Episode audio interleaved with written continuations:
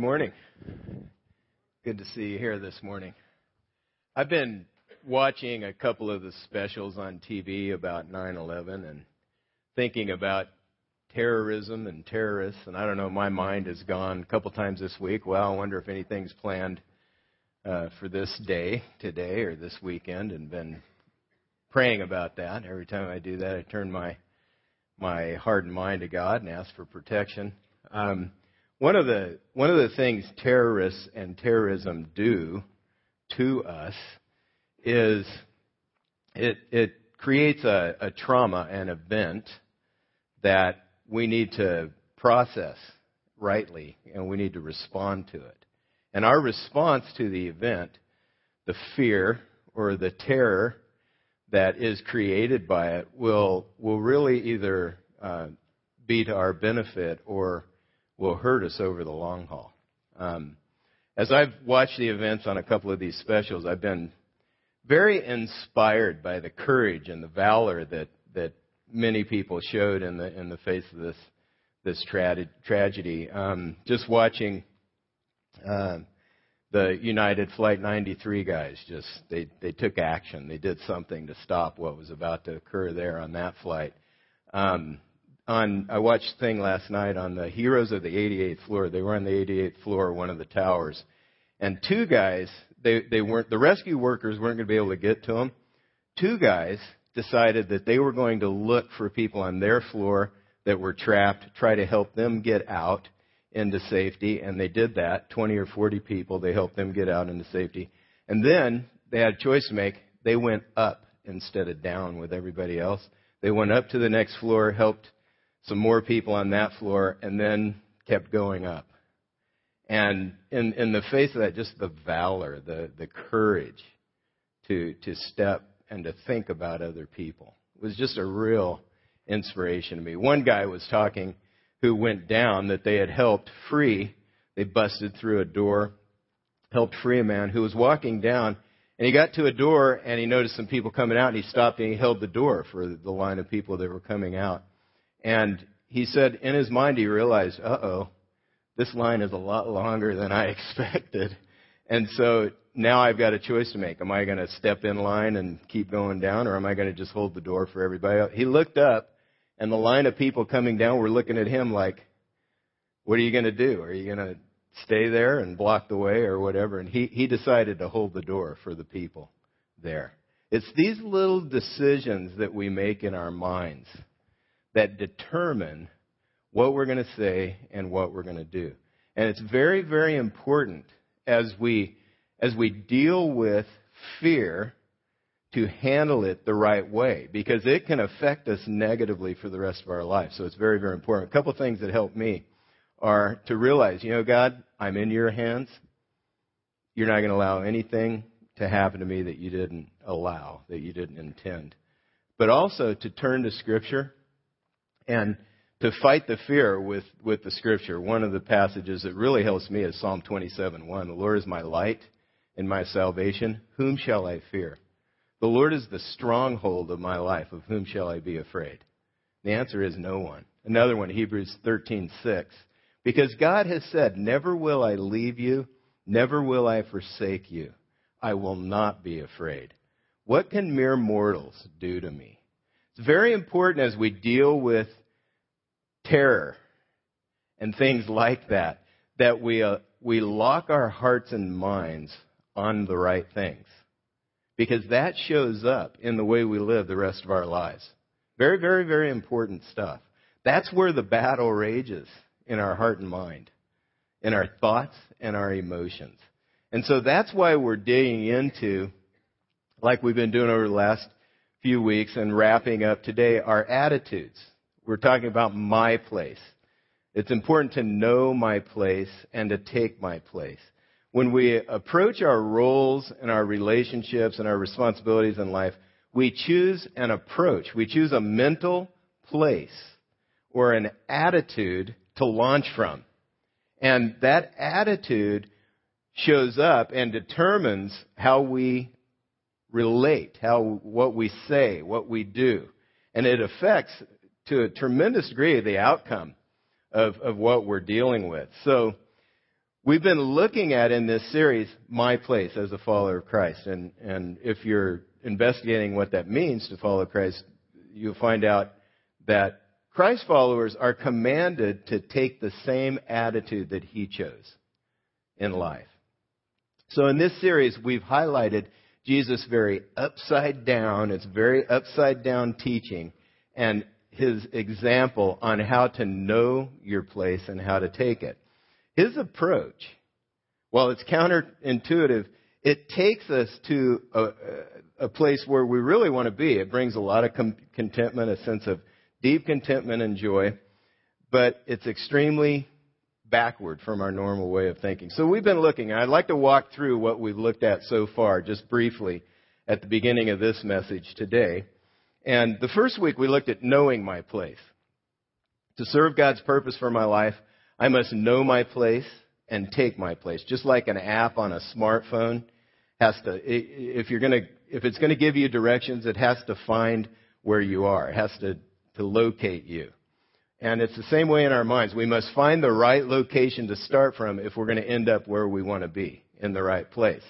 And in Philippians 2, which we dug into the first week, I find my place by following Jesus' example. And he set this example. He took the very nature of a servant. He didn't go to work 40 hours a week as a servant. But he took the very nature. This is how he saw himself, wherever he was when he lived his life. He viewed himself as a servant in that place. He humbled himself.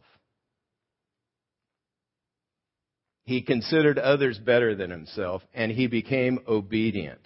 If I'm going to follow Christ, this, is my place. I, I do what Jesus did. And as a result, God honored Jesus, put him in the highest place in the universe. And this is a pattern we see in Scripture. As we humble ourselves before God, take the role of a servant, set ourselves to obey him, he honors us. He, he brings respect our way.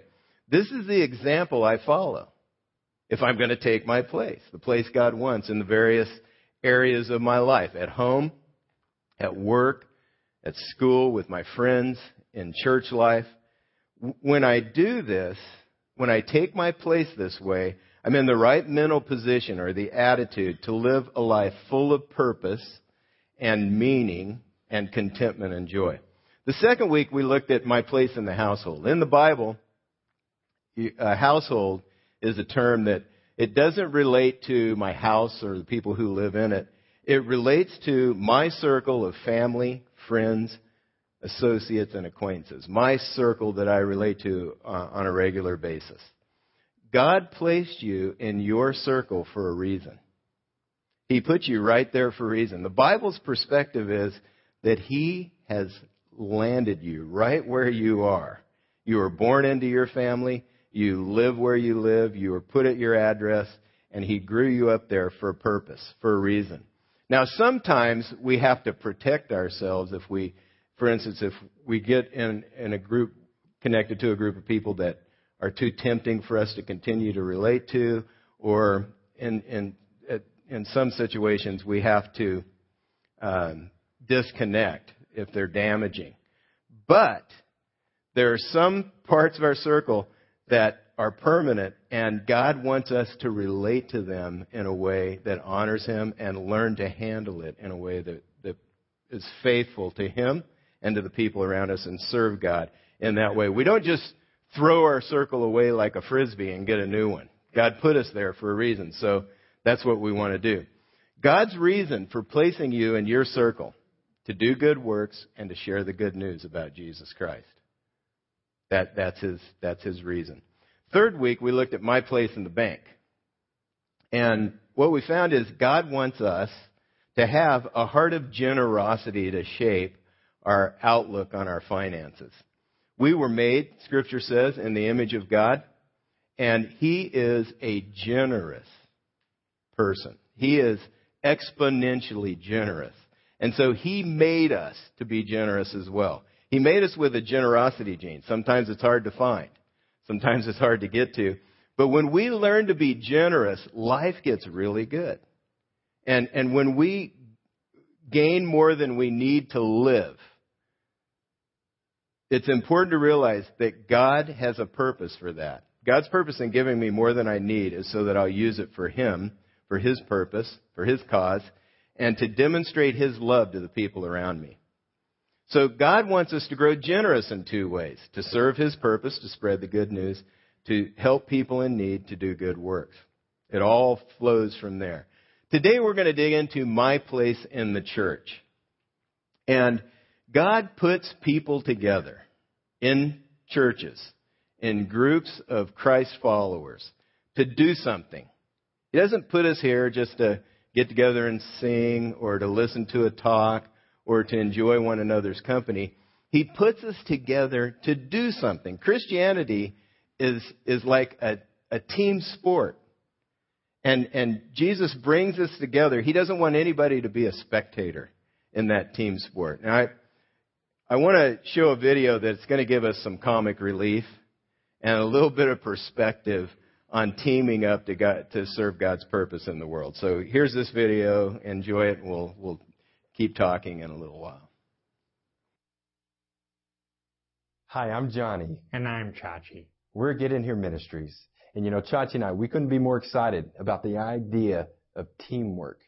And today we're going to take the idea of teamwork and paint you a beautiful picture through the medium of music. Yeah. Take it away, Johnny. Okay.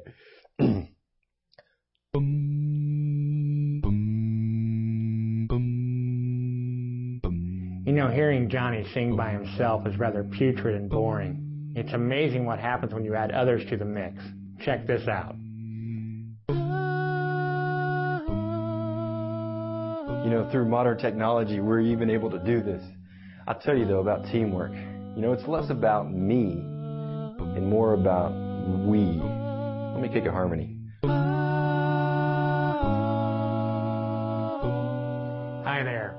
We all know the old saying that there's no I in team, but there's also no selfish hypocrisy in team either. Let me throw a dato in the mix. Dato, dato, dato. You know, when people say no man is an island, I used to think, of course no man is a piece of land surrounded by a body of water. then I realized what they mean. I think I get it.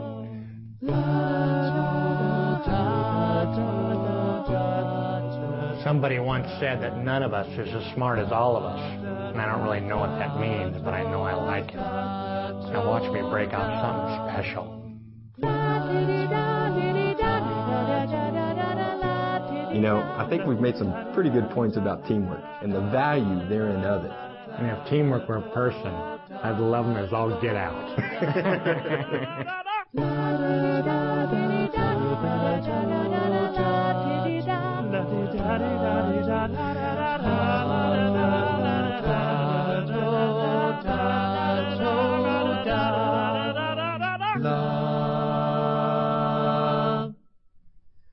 I think we made good. some headway on I love that. It. Pretty good. That's awesome. I love it. You know what I'm saying? I love it. All right. I thought we could use a little comic relief today. Um, as the video illustrates, um, it takes it it requires humility if we're going to work together to accomplish something. You have to keep choosing that over and over and over again. We have to choose our place in relation to the people around us. Today we're going to dig into what that means in church life, how we're to work together, and how we're to approach it. If you're investigating what it means to follow Christ, today's message should help um, you find out some important ways that we follow him. If you decide to follow Christ, what he's going to do is he's going to lead you to get connected and contribute to the church. And by the church, I mean God's people who are in a specific place to fulfill a specific purpose. Um, attending on Sundays is important, but beginning to connect with other believers uh, and to help start learning what Christian life is all about is, is really crucial, and we'll talk about that in a little bit. If you've recently decided to follow Christ, or you've recently renewed your commitment to Him, uh, you need to know that you have an enemy, Satan, and one of his most successful strategies for stopping your spiritual growth is to give you an excuse to stay away from church, from other believers, from other Christians who will encourage you to grow.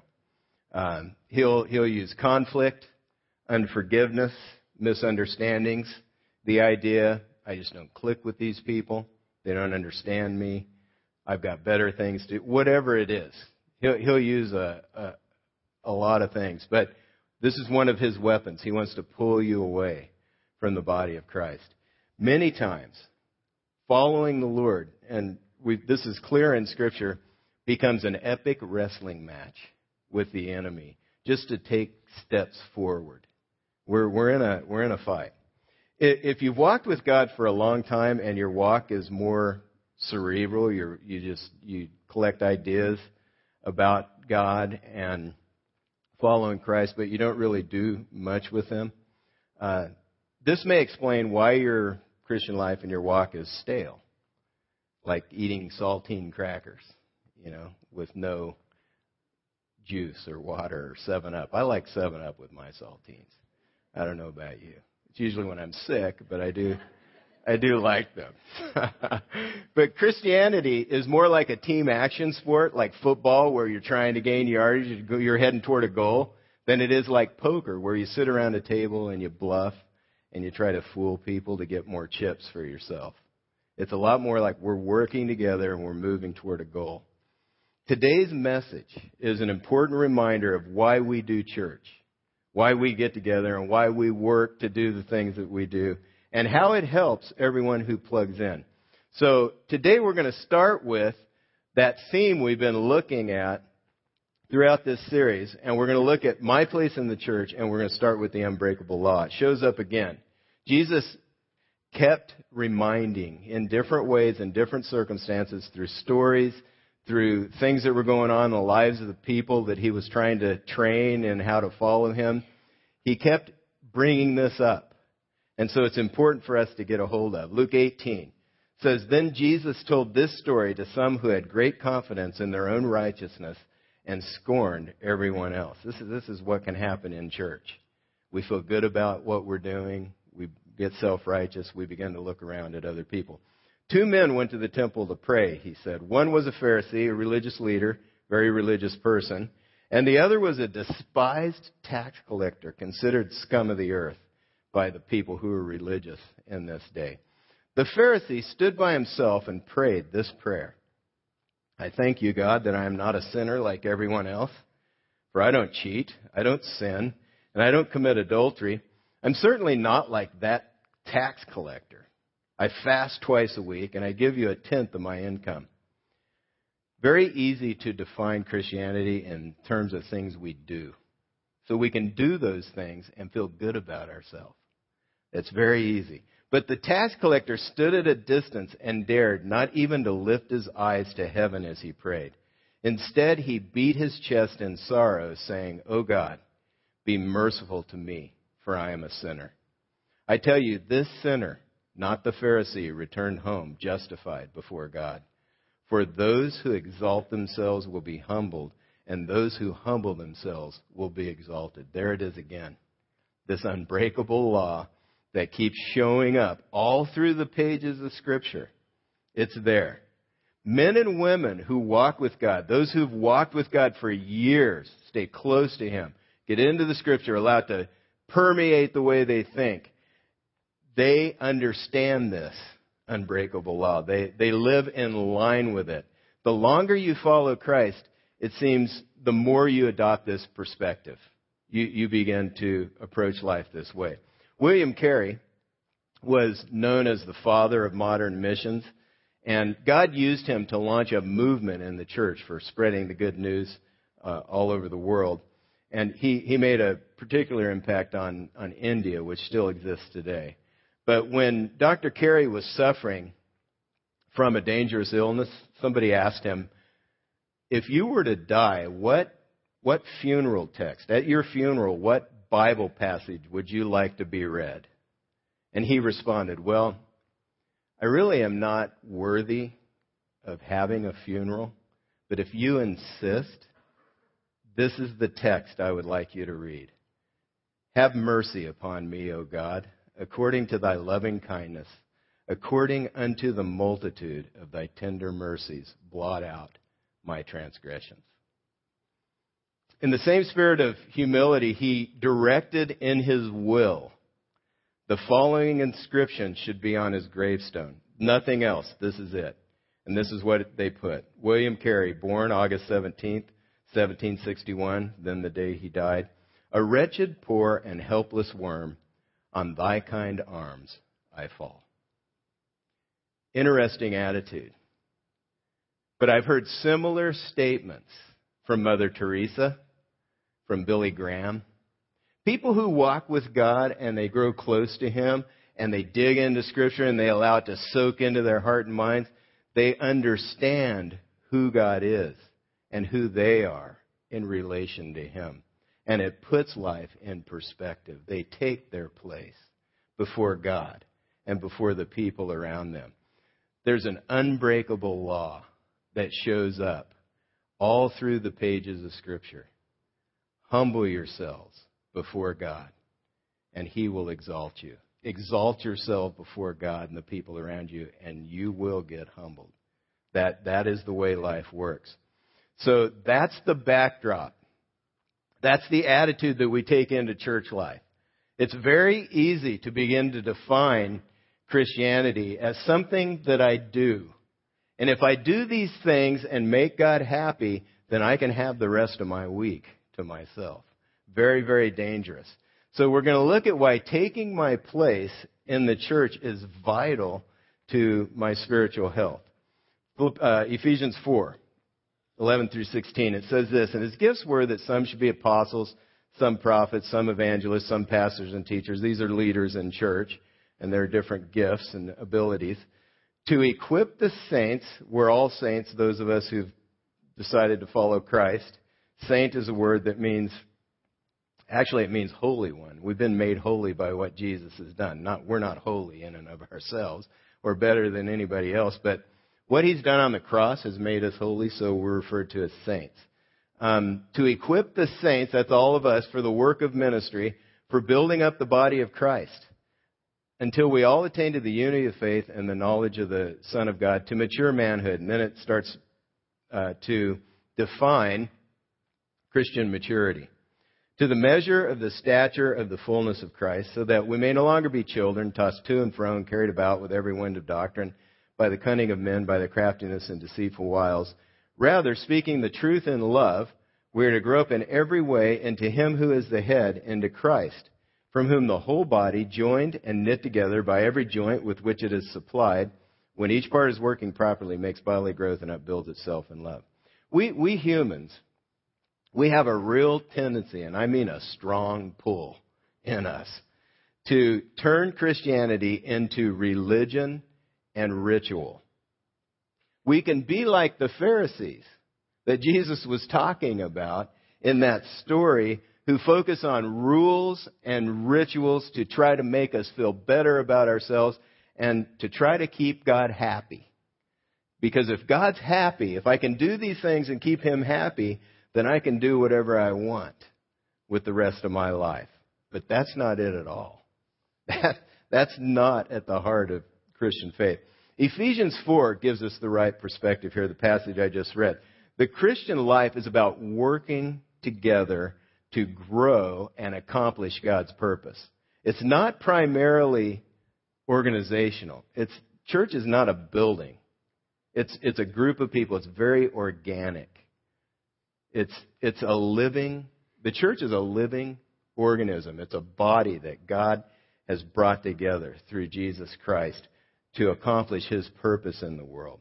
And we need to be connected to the church and contributing to the purpose of the church if we're going to grow. It's vital to our spiritual health. Very, very crucial.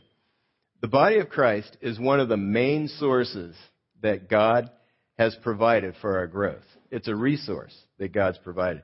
In order to grow spiritually, we have to tap into the resources God has provided and uh, given us to bring growth, uh, spiritual growth in our life. Now, I, I, have a pretty pathetic avocado tree in my backyard. Um, I've been pretty busy, and I haven't given it much time, and I let it go, and it needs water. My my peach tree and my plum tree and my citrus tree, they're doing great, because they seem to do okay on just the sprinklers, the, the water they get from the sprinkler. But my avocado tree, it needs more water. And so I've neglected to give it the water that it needs. What I have to do, and what I've been doing lately, and it's starting to improve its health, is starting to improve because I, I take the hose, I tap into the source of water, I, I put the hose, the end of the hose over by the, the tree, and it fills up with water and feeds it the very thing it needs to grow. Without this main source for growth, this main resource for growth, water, it shrivels up and it, it eventually die, I'm sure. Right now, it's not producing any fruit because it hasn't had enough of this resource. Our, our walk, our spiritual life, and our spiritual growth works the same way. God has provided resources by which we grow. And we need to tap into those resources and let Him work. It's not about, our, our spiritual growth is not about doing things as much as it is plugging into, doing the things that allow us to plug into God's resources for growth. Two of those resources are the Bible, God's Word, and prayer. Uh, we're going to look at these in growth groups. That's what the growth groups are about in the message series in October. But it's crucial to soak in God's Word, to soak it in to your life, and then to allow it to change the way that you think and the way that you approach life. That's, that's the crucial thing. Prayer. We need to learn how to talk to God, to listen to God, to let Him guide us in, in these things. And so we're, we're going to look at these things. Two other resources for growth that God's given are fellowship and ministry. Fellowship is, is meeting together, working together. I serve you, you serve me. Um, we're, we're pulling together to accomplish something. Fellowship is crucial. Ministry is serving. And it involves serving together and sharing the message uh, of good news. God uses other things to grow us, but those four are vital. We, we have to stay plugged into these things. If, if, we, if we don't, then our, our spiritual growth begins to shrivel up and we begin to die. The key to growth is tapping into these things. When someone disconnects from church life, their growth begins to wither. And this is why Satan makes such a ploy to unplug us. Our growth begins.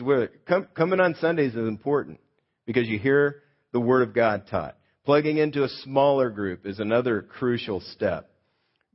Uh, and, and I want to encourage you, plug into the growth groups if, if you can. It's going to be crucial. it's going to be a good a good uh, book that we're working through and good biblical perspective to soak in. Um, if you're on campus, don't disconnect from the campus group. The, the church there on campus that God put together, the group's not really a, a, a local church in that sense, but wherever the church, wherever the people of God are, that's that's the the group that He's put together to do His purpose. And the enemy's going to try to do everything he can to unplug you from that group. Stay plugged in and, and connect in that way. The fellowship and the ministry that we do together is vital to our spiritual health and our spiritual growth. Nobody can do the Christian life alone. I, am telling you, you cannot pull it off on your own. It's, it, it's going to be lived out in the context of a group. The church is all about working together to accomplish the mission that we've been given by God. And uh, there's no selfish hypocrisy in team, is there? you know, the Pharisees, and there's a pull in us. We want to define it this way. It's what we do, it's a religion, it's rituals, it's over here, so that we can do this over there. But church life is about pulling together to do what God's asked us to do. So in the church, everyone serves. We are servants. That's what we've been looking at in this series, Ephesians 4:11. We're to get equipped for this, the work of service. This is what we're to get equipped for. We're every one of us, whether we're a leader or a team member. This goes for leaders and team members. Leaders, look at 1 Peter 5, 2 through 3. Be shepherds of God's flock that is under your care, serving as overseers, not because you must, but because you're willing, as God wants you to be, not greedy for money, but eager to serve, not lording it over those entrusted to you, but being examples to the flock. Remember the first week, if you were here, I was talking about a, an argument that broke out among the disciples about who was going to be greatest in the kingdom. And Peter's the one that wrote this passage, and I think as he's writing this passage, he's thinking about that skirmish between James and John. I have a feeling Peter was right in the middle of it, you know, mixing it up. Who, You're not going to be the greatest. What do you mean? Um, I'm, I, I want to be the greatest. So Jesus hears this skirmish going on among his disciples, and he makes it very clear. In the world at large, leaders use their authority to lord it over the people under them. But that's not how it is in my kingdom. In my kingdom, the greatest are going to be the servants. The, the, the one who gets the highest place in my kingdom is going to be the slave of all. That's how it works here. And so as Peter's writing this instruction to church leaders, I'm sure that's in the back of his mind. He says, we don't lord it over, but we serve. It goes for team members as well. 1 Peter 5, 5 through 7. Young men, in the same way, be submissive to those who are older. All of you clothe yourselves with humility toward one another, because, here goes the unbreakable law again, God opposes the proud but gives grace to the humble. Humble yourselves, therefore, under God's mighty hand, that he may lift you up in due time. Cast all your anxiety on him because he cares for you. There it is again. When you see a phrase like that repeated over and over and over again in the Bible, God is trying to clue us into a, an important fact or law about life. Humility is the way to honor. Humility before God and the people around us. In fact, when I take my place to serve, then everyone grows. So so when each separate part works as it should, the whole body grows and builds itself up through love. In the church, everyone serves and everyone shares. We are stewards, the Bible says. A steward is someone who's been entrusted with something important. Perspective of Scripture is we've been entrusted with a message that is vital for people to hear. We've been entrusted with a message of the good news of Christ. And when the church was first getting started, uh, you can read about it in Acts. The authorities in Jerusalem were trying to squash it, trying to stop it. They were uh, the church was being severely persecuted and um, abused. And here's a passage that, church, that tells how the church responded after Peter and John were arrested for the first time. They they were sharing the, the message about Christ. They were arrested, and then this is the tail end of a prayer that the church prayed when they got together. For indeed Herod and Pontius Pilate met together in the city with the Gentiles and the people of Israel against Jesus, your holy servant, whom you made Messiah. They gathered to do everything that by your power and will had, you had already decided would happen. And now, Lord, take notice of the threats that they've made and allow us, your servants, to speak your message with boldness. Reach out your hand to heal and grant that wonders and miracles may be performed through the name of your holy servant Jesus. When they finished praying, the place where they were meeting was shaken. They were all filled with the Holy Spirit and began to proclaim God's message with boldness. In spite of the opposition and the persecution, the entire church continued to share God's message. And this is our role. Everyone serves, everyone shares. And look at how we're supposed to do it. Look at how we're to approach sharing this message in 1 Peter 3:15. Always be prepared to give an answer to everyone who asks you to give the reason for the hope that you have, but do this with gentleness and respect and humility. That, that I have it memorized in another version that says, But in your hearts, reverence Christ as Lord. In your hearts, humble yourself before God as you try to share the message with the people around you. This is how we do it. We team up in church life to share the good news in the effort, we grow and our faith develops. The whole church makes progress in its mission, the assignment God's given us. When I take my place and share, the church grows. Acts 2:47. Uh, says they were praising God and enjoying the goodwill of all the people, and every day the Lord added to their group those who were being saved. So being connected and contributing to a local church is vital to your spiritual health. When, when I serve and I give to advance God's purpose in the world, God stretches me. I don't, sometimes I don't want to be around people. I'm an introvert. It's a bad job for an introvert, isn't it? But sometimes I just want to be on my own. But if I'll take the step out to get around people, boy, God brings encouragement. That's a resource that God's given me. The fellowship of the people around me, it's a resource God uses to encourage, to strengthen, to challenge me. It's a stretch, even for me sometimes, to get with a group of people. But if I do that, then God stretches me and I grow. As I try to serve, as I try to share the message, I, I have to get beyond myself to work with others, to serve, to try to share the message. When I do that, I begin to realize all of the good stuff I have in Jesus Christ. I, I begin to realize how good He is and how good He's been to me. Staying connected to other believers in the church grows your friendship with God. And it's out of your friendship with Him that all of the good stuff flows. If you stay connected to Him, He's going to show you the best way to parent. He's going to help you in your marriage. He's going to help you approach your work in a way that helps you make the right kind of progress. He's going to help you with handling your finances, facing decisions, dealing with trouble. Jesus said, I am the vine, you're the branches. Apart from me, you can do nothing. You can try, but you can't really accomplish God's purpose without being connected to Him. He's the vine, and we're the branches. And we don't do well. Branches don't do well if they're not connected to the vine. They shrivel and die. All of the good stuff flows from Him. It flows from His leadership in my life. It'll flow from His leadership in your life. Taking my place in the church is a crucial part of staying connected to Jesus Christ and allowing Him to, to teach me and grow me and change me. I want to wrap up the message this morning by asking you to think through your step, next step, as we always do. Um, if you would, please take out your connection card.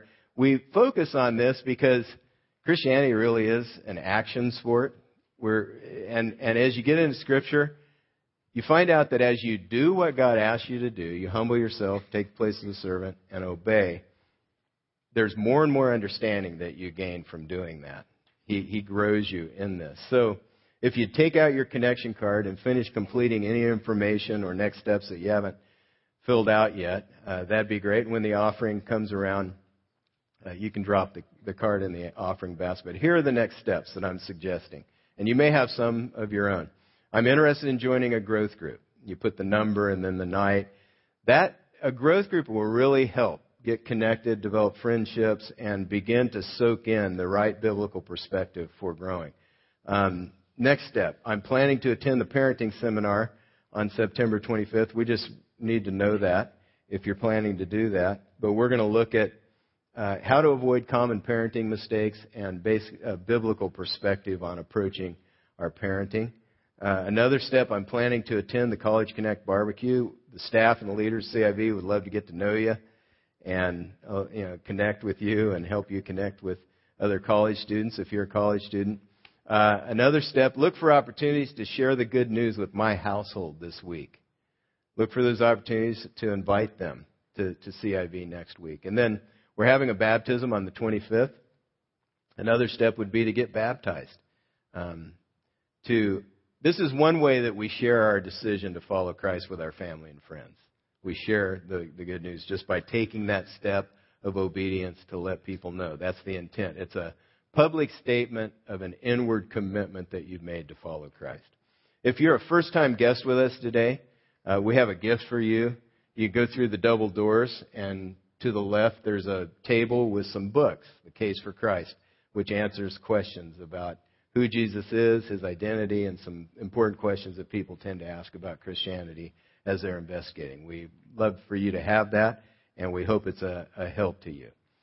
Would you Pray with me as the band comes forward. Father, we thank you for the truth that we find in your word. Help us, God, to soak in your word more and more. Help us to work together here at Church in the Valley uh, more and more effectively to advance your kingdom and your purpose in this world, Lord. We, we need your help. We need your guidance.